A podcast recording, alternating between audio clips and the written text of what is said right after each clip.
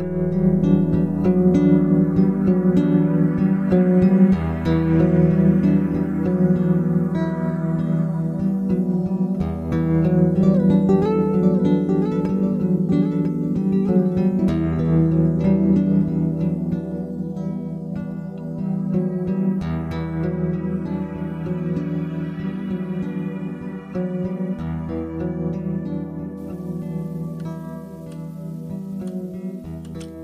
herzlich willkommen zum Podcast Grenzen im Außen und Stärke von Innen. Ich bin Caroline und in diesem Podcast geht es um Grenzen setzen, Abgrenzung und Nein sagen.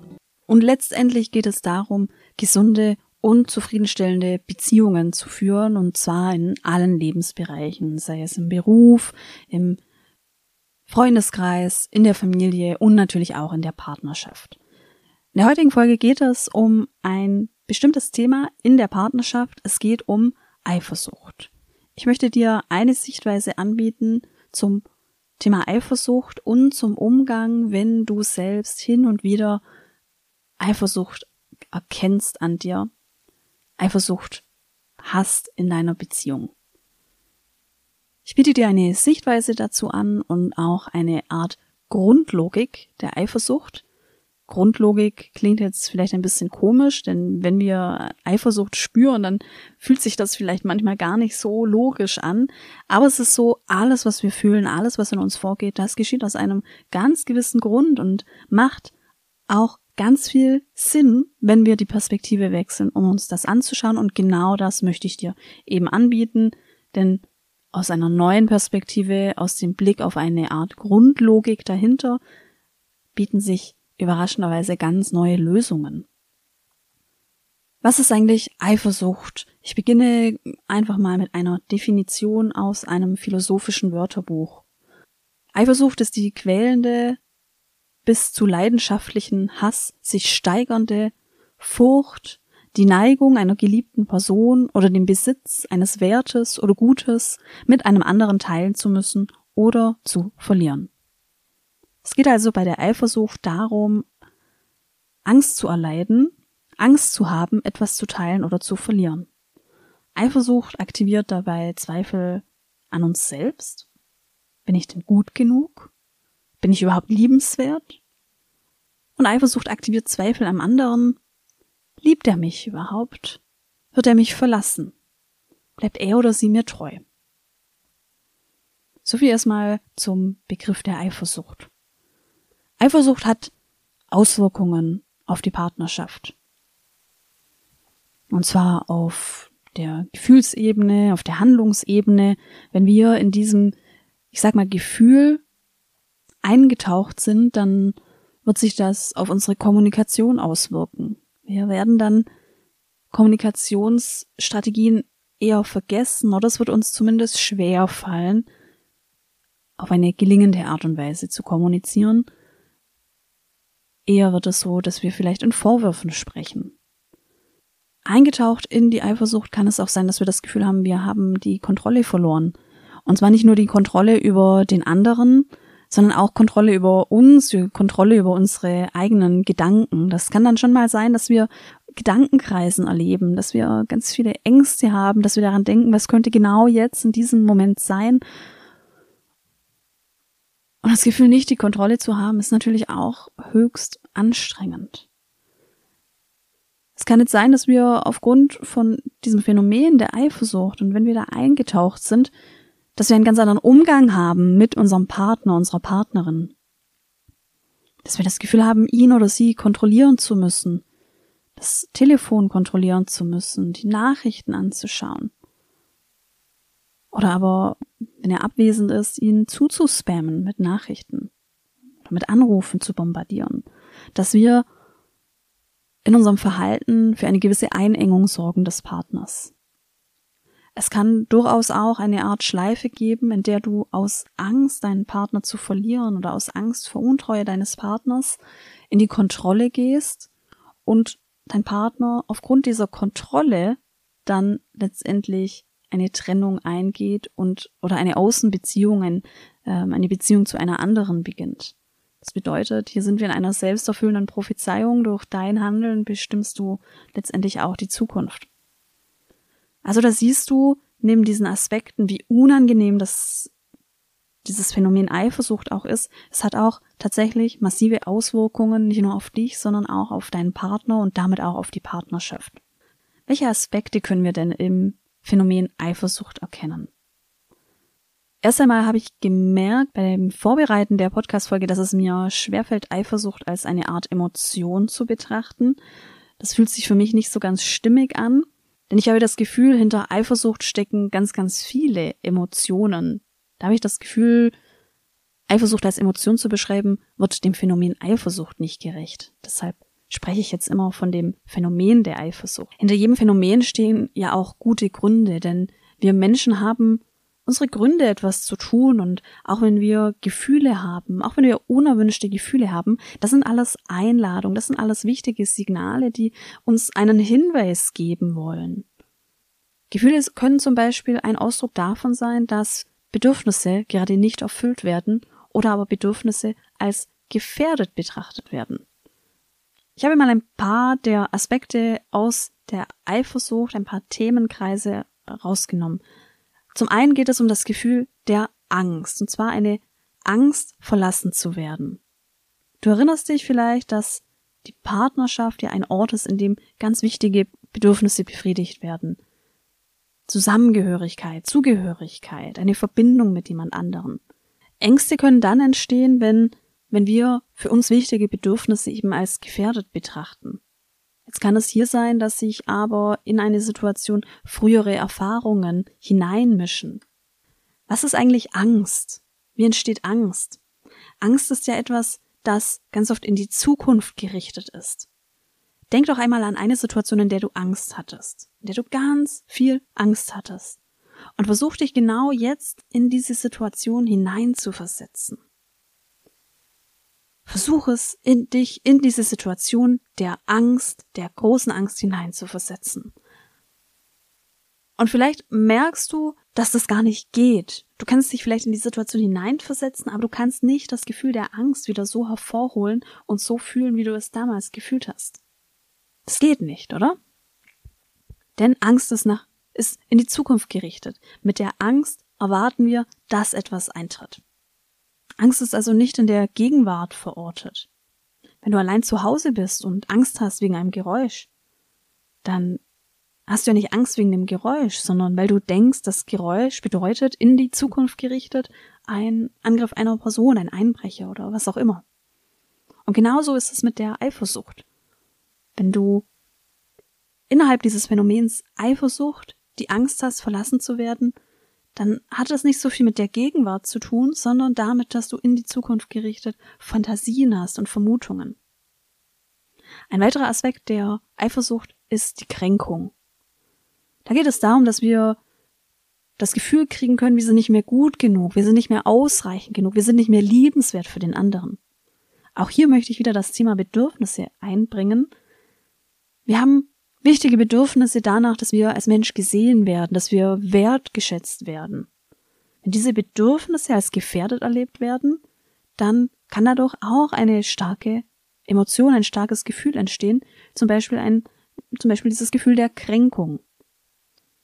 Dabei spielen eigene Muster auch eine Rolle. Wenn du zum Beispiel jemand bist, der den Selbstwert eher nach außen gerichtet hat, dann kann es gut sein, dass du einen Menschen auch brauchst, um deinen eigenen Selbstwert aufrechtzuerhalten. Ein weiterer Aspekt des eigenen Musters möchte ich ja auch schon einbringen. Erinnerst du dich an die Folge Bin ich beziehungsfähig? Falls du die Folge noch nicht gehört hast, verlinke ich sie dir in den Show Notes. Es gibt einen gewissen Bindungstyp, der Bestätigung von außen braucht, um Sicherheit zu gewinnen. Bestätigung von außen erhält dieser Bindungstyp, wenn er Nähe sucht, das kann dann durchaus auch in einem klammernden, abhängigen Verhalten enden. Welches Phänomen gibt es noch in der Eifersucht? Auch das Phänomen des Trennungsgedankens. Trennungsgedanken können ja immer wieder entstehen, und zwar bei beiden Parteien. In der Partnerschaft geht es ja auch um Abgrenzung. Das eigene Selbst muss aufrechterhalten werden.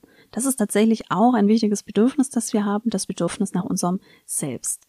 Die Partnerschaft lädt uns aber ganz oft ein, unser Selbst auch zu vergessen, je nachdem, welche Muster wir auch gewohnt sind und welche Muster wir leben. Eine Trennung oder der Gedanke an eine Trennung kann letztendlich auch als Ausdruck gesehen werden, wieder dieses Selbst zu leben. Damit ist ein Trennungsgedanke auch ein Signal dafür, dass gerade zu viel Nähe da ist und zu wenig Selbst. Aus Sicht des Partners könnte dann natürlich entstehen ein Übermaß an Nähe, an erlebter Nähe und daraus der Wunsch nach dem Selbst und daraus könnte ein Trennungsgedanke resultieren. Aber auch der eifersüchtige Part in der Beziehung kann Trennungsgedanken haben. Zum Beispiel, um Verletzungen vorzubeugen. Am besten trenne ich mich jetzt, weil ich weiß sowieso schon, wie das endet und bevor ich verletzt werde, ziehe ich jetzt den Schlussstrich. Denk an den sogenannten vermeidenden Bindungstypen, der gerne Mauern zieht und sich dann eher zurückzieht. Das wäre ein Typus, der dann vielleicht auch Trennungsgedanken hat, wenn er merkt oder wenn sie merkt, dass die andere Person anfängt, Anlass für Eifersucht zu geben. Also drei Aspekte innerhalb des Themas Eifersucht. Sicherlich gibt es noch viel mehr, aber ich glaube, das sind so ein paar der zentralen Punkte. Das Thema Angst verlassen zu werden, der Aspekt der Kränkung durch den anderen und das Thema Trennungsgedanken, die von beiden Seiten entstehen können. Jetzt möchte ich dir ein Grundschema vorstellen zum Thema Eifersucht. Du denkst sicherlich, wenn etwas passiert, eine, jemand eine Handlung macht, dann ist diese Handlung ein gewisser Auslöser für eine Reaktion. Was bedeuten würde, wenn jetzt dein Partner oder deine Partnerin mit Freundinnen ausgeht, dann ist es für dich vielleicht ganz logisch, dass du mit Eifersucht reagierst und dass dein Abend mehr als unangenehm wird, weil du den ganzen Abend viele Gedanken hast. Da siehst du, Partner oder Partnerin geht aus, führt in der Konsequenz zu deiner Reaktion, Eifersucht, deine Gedanken, dein vielleicht nähesuchendes Verhalten. Deine Gefühle, die da noch mit eine Rolle spielen, sei es Trennungsgedanken oder die Angst verlassen zu werden oder das Gefühl der Kränkung. Dann hast du einen Abend, in dem du eben diese Gedanken hast, Gedanken an die Zukunft. Bedeutet das vielleicht eine Trennung? Vielleicht hast du auch Gedanken an die Vergangenheit. So hat es bei meinem Ex-Freund auch angefangen. Dann stellst du dir viele Fragen. Warum schreibt er nicht zurück? Warum dauert das so lang? Warum hat er diese Nachricht nicht gelesen? Auf jeden Fall wirst du höchstwahrscheinlich keinen schönen Abend haben. Wie geht es nun weiter? Nun hattest du diesen grässlichen Abend, dein Partner kommt zurück, er oder sie hatte offensichtlich einen sehr schönen Tag und du bist hochgradig verletzt. Und in deiner Verletzung richtest du deine Antennen vielleicht auch noch mal mehr aus und mit der Verletzung kommt vielleicht auch die Erwartungshaltung, eigentlich sollte er oder sie doch spüren, dass du verletzt bist und doch merken, wie sehr dich das gekränkt hat. Es kann sein, dass hier deine Erwartung enttäuscht wird. Und je nach Grad der, deiner Verletzung und je nachdem, wie, äh, wie stark auch dein Gefühlschaos ausgeprägt ist am Abend und dann in dieser Situation, wird, wird das Auswirkungen haben auf die Begegnung mit deinem Partner, auf die Kommunikation.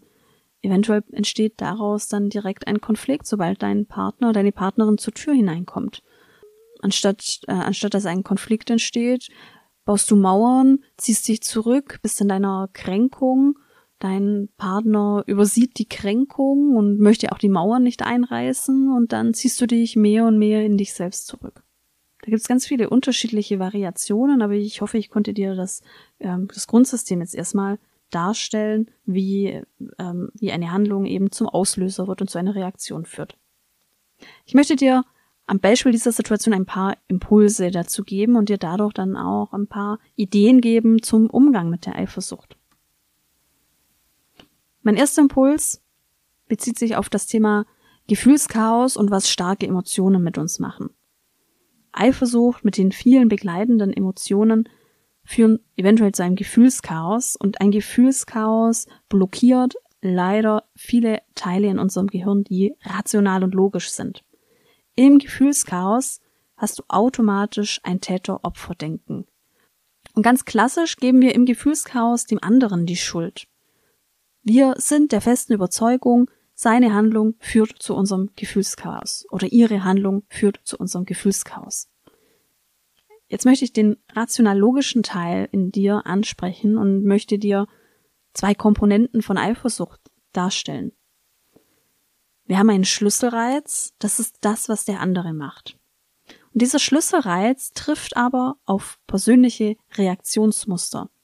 Der trifft auf einen ganzen Pool an persönlichen Erfahrungen, an persönlichen Mustern. Unsere Muster befeuern letztendlich den Schlüsselreiz. Deshalb gibt es tatsächlich auch Menschen, deren Partner oder Partnerin abends ausgehen kann, vielleicht sogar auch mit Menschen vom anderen Geschlecht, und dieser Partner bewertet diese Handlung anders.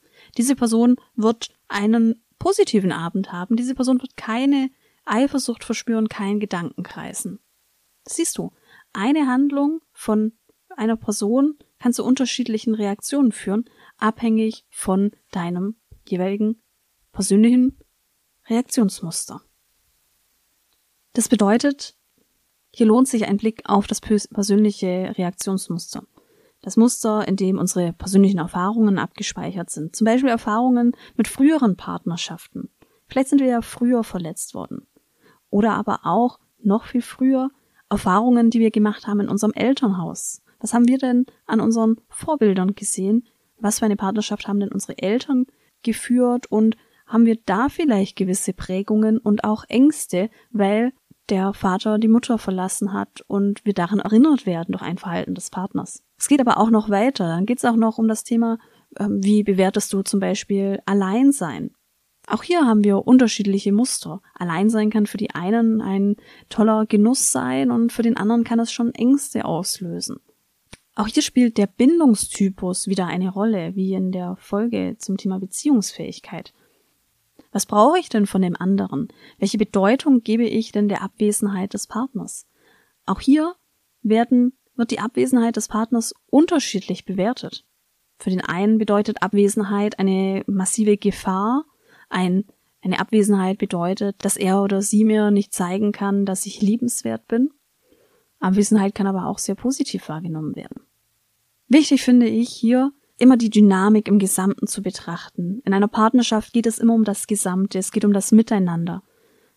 Es gibt keinen Täter und kein Opfer. Wir haben hier Muster und wir haben einen Schlüsselreiz. Wenn wir da eine gewisse Konstellation haben, dann ist die Reaktion Eifersucht. Mit diesem Impuls möchte ich dir da ein paar Lösungsschritte anbieten zum Umgang mit Eifersucht. Wenn du Eifersucht kennst, in den unterschiedlichen Ausprägungen, mit den unterschiedlichen Facetten. Der erste Schritt, löse dich von dem Täter-Opfer-Denken. Ich weiß, es ist ganz schwierig, wenn man im Gefühlschaos ist, aber versuch dennoch im Gefühlschaos den rationalen Teil in deinem Gehirn zu aktivieren. Dein Gehirn sucht in diesem Moment Strukturen und möchte dir eine Erklärung geben für das Gefühlschaos und diese Erklärung Täter-Opfer ist manchmal einfach einfacher. Aber du hast noch andere Areale in deinem Gehirn. Du hast noch die rationalen Areale, die jetzt genau wissen, es geht um einen Schlüsselreiz und es geht um ein persönliches Muster. Beiden Komponenten sind so zusammentreffen, dass sie einen Schlüsselreiz ergeben. Also weg vom Täter-Opfer-Denken und hin zu dem, was du jetzt in der Situation auch steuern kannst, der Blick auf dein Muster. Was passiert da gerade mit mir? Was fehlt mir gerade? Und vielleicht auch die Frage, woher kenne ich das noch? Und darauf baust du dann den zweiten Schritt auf, das Thema Gefühle und Bedürfnisse wahrnehmen. In diesem Gefühlschaos, in dieser Unruhe, die du erlebst, steckt ja immer auch ein Zeichen dafür, dass gerade Bedürfnisse verletzt werden oder aber, dass wir meinen, Bedürfnisse werden gerade verletzt. Aber um welche Bedürfnisse und Gefühle geht es eigentlich? Hier erlebe ich, dass viele Menschen schon Schwierigkeit zu haben, ihre Bedürfnisse eindeutig zu erfühlen oder dann geschweige denn zu benennen. Es ist kein Bedürfnis, den Partner bei sich zu haben. Das ist eine Strategie. Aber warum, worum geht es, wenn der Partner bei dir ist? Ist es ein Bedürfnis nach Zuneigung, weil du am Abend gerne kuschelst oder gestreichelt werden willst und wenn er abwesend ist, dann wird dieses Bedürfnis natürlich nicht erfüllt. Ist es ein Bedürfnis nach Verständnis, nach verstanden werden, nach Kommunikation? Vielleicht ist es dir gerade wichtig, am Abend jemanden zu haben zum, als Gesprächspartner und weil, weil dein Tag total schrecklich war und du dann am Abend mit niemandem sprechen kannst, dann wird dir ein Bedürfnis verletzt. Ich könnte aus diesem Sachverhalt der Abwesenheit des Partners noch viele verschiedene Möglichkeiten der Bedürfnisverletzung stricken. Du siehst, das ist insgesamt sehr vielfältig. Allein schon, wenn wir uns dem Thema Bedürfnisse zuwenden, kannst du schon, kannst du schon auf eine kleine Forschungsreise gehen. Wenn du dann Gefühle und Bedürfnisse identifiziert hast, dann geht es im dritten Schritt darum, diese auch mehr zu verstehen und daraus dann auch wissen zu können, was du brauchst. Ich empfehle dir hier eine Trennung von Vergangenheit, Gegenwart und Zukunft. Was ist im Hier und Jetzt? Und was ist jetzt gerade ausgelöst durch den Blick in die Zukunft? Und was ist ausgelöst durch den Blick in die Vergangenheit? Durch diese Trennungen der Zeitachse wirst du dein Gehirn schon anregen und dein Gehirn wird automatisch schon auf Lösungssuche gehen und die ersten kleinen Lösungsmöglichkeiten und Ideen werden in deinem Unterbewusstsein aktiviert werden. Vielleicht entdeckst du auch, dass ein paar der Gefühle, die du erlebst, auf andere Art und Weise befriedigt werden können.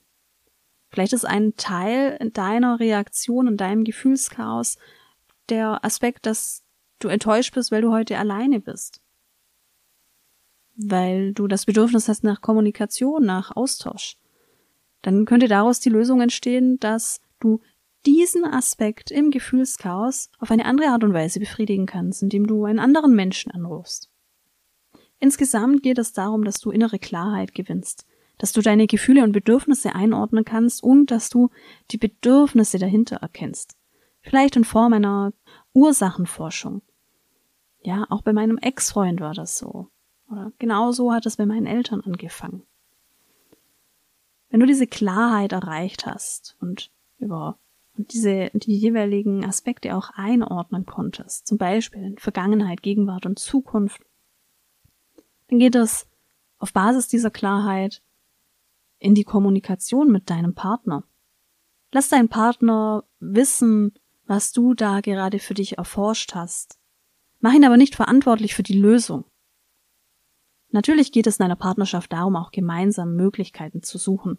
Es kann schon sehr bedeutsam sein, wenn du mit der richtigen Form der Kommunikation deinen Partner teilhaben lässt an deinen inneren Prozessen, so dass er oder sie weiß, welche Bedeutung es für dich hat, wenn er oder sie etwas macht oder nicht macht oder sagt. Dabei ist es natürlich auch wichtig, die gelingende Form der, der Kommunikation zu wählen nicht in Vorwürfen zu sprechen, sondern eine Kommunikation zu finden, mit der die eigenen Gefühle und Bedürfnisse geäußert werden. Daraus kann Verbindung entstehen. Schau dir zum Beispiel den unsicheren Bindungstypus an. Dieser befürchtet ja, bewusst oder unbewusst, nicht geliebt zu werden und braucht immer die Rückversicherung. Diese grundsätzliche Befürchtung kann mit den passenden Strategien und mit dem Fokus auf eigene Bedürfnisse ausgesprochen werden. Dieses Beispiel habe ich dir auch schon in der Folge zum Thema Beziehungsfähigkeit genannt. Es könnte daraus jetzt eine Kommunikation, eine Kommunikation entstehen, zum Beispiel in der Form, ich habe das Bedürfnis nach gemeinsamer Zeit mit dir. Ich würde mir wünschen, dass auch wir die Wochenenden gemeinsam verbringen. Oder aber, aber noch tiefer, das wäre dann vielleicht auch im, in einem begleiteten Paar-Coaching ein Satz, der entstehen könnte. Ich habe das Bedürfnis nach gemeinsamer Zeit mit dir. Ich würde mir wünschen, dass auch wir das Wochenende gemeinsam verbringen. Ich erlebe Ängste, wenn du gehst. Ängste, dass du mich nicht liebst. Ich weiß mit meinem bewussten Verstand, dass das nicht stimmt, aber mein eigenes Notfallprogramm aktiviert sich. Und ich möchte, dass du weißt, damit du verstehst, warum ich manchmal so stark reagiere. Die Kommunikation ist natürlich ein wichtiges Thema in der Partnerschaft und wird aber begleitet davon, dass ich einfach davon ausgehe, mein Partner, meine Partnerin ist nicht Täter und ich bin nicht Opfer, sondern es ist eine Dynamik, die entsteht und ich kann ihm dafür keine Verantwortung geben. Aber ich kann ihn hinweisen, welche Bedeutung es für mich hat. Im nächsten Schritt könnte es dann darum gehen, eine gemeinsame Lösung zu finden. Oftmals ist es aber schon ausreichend, wenn eine Art, wenn Empathie stattfindet, wenn sich beide Personen in der Partnerschaft öffnen und da mal einen Vorhang lüften und auf eine tiefere Bedeutungsebene gelangen. Bedeutungsebene ist dann erreicht, wenn wir uns nicht mehr über einen Sachverhalt unterhalten, sondern darum, was dieser Sachverhalt denn für uns bedeutet. Was bedeutet es denn für mich, wenn du das machst? Aus diesen Lösungen können natürlich Regeln entstehen. Wichtig finde ich, dass es darum geht, eine Kompromisslösung zu finden. Es geht nicht darum, dass das Ergebnis ist, dass der andere nun am besten nie mehr abwesend ist, weil ich da doch mit Ängsten reagiere. Nein, das, das kann keine Lösung sein. Und natürlich weiterhin begleitet von der Haltung, es gibt nicht Täter und Opfer, sondern es ist ein Miteinander, es ist eine Dynamik, die entsteht. Also zusammengefasst die fünf Schritte, die ich dir genannt habe zum Umgang mit deiner Eifersucht. Im ersten Schritt löse dich von dem Täter-Opfer-Denken und blicke vielmehr auf den Aspekt von Schlüsselreiz, der auf ein persönliches Reaktionsmuster trifft. Geh im zweiten Schritt in eine Wahrnehmungsreise, entdecke deine Gefühle und Bedürfnisse, die ein Teil deines Musters sind. Worum geht es dir in der Situation? Im dritten Schritt geh weiter auf deiner Forschungsreise, versuch die Gefühle und Bedürfnisse zu verstehen und einzuordnen, zum Beispiel nach dem Schema, was ist jetzt etwas, was aus der Vergangenheit kommt, was ist jetzt gerade hier in der Gegenwart und was sind jetzt gerade Gedanken, die ich habe auf die Zukunft gerichtet. Durch die Trennung wirst du schon die ersten Lösungsmöglichkeiten sehen. Im vierten Schritt geht es darum, auf Basis dieser Klarheit, wenn du dann deine Gefühle und Bedürfnisse einordnen kannst, kategorisieren kannst, vielleicht schon die ein oder andere kleine Lösung gefunden hast, dann in die Kommunikation zu gehen mit dem Partner. Und zwar mit der inneren Haltung, es gibt nicht Täter und Opfer, es ist ein Miteinander und es geht darum, dass wir einen Vorhang öffnen und dem anderen einmal Einblick gewähren und auf die Bedeutungsebene hinzuweisen. Was bedeutet es denn für mich, wenn du abends nicht bei mir bist? Im fünften Schritt können dann gemeinsame Lösungen entwickelt werden und vielleicht ein paar Regeln besprochen werden und weiterhin in dieser inneren Haltung, es gibt nicht Täter und Opfer, es ist ein Miteinander. Das war's zu der Folge Umgang mit Eifersucht. Ich hoffe, du konntest ein paar wertvolle Impulse mitnehmen und lass mir doch gerne auch einen Kommentar da im Podcast oder schreib mir eine E-Mail, was dich noch interessiert zum Thema Partnerschaft und vielleicht Eifersucht oder andere Phänomene in der Partnerschaft. Danke, dass du dabei warst und ich freue mich auf das nächste Mal.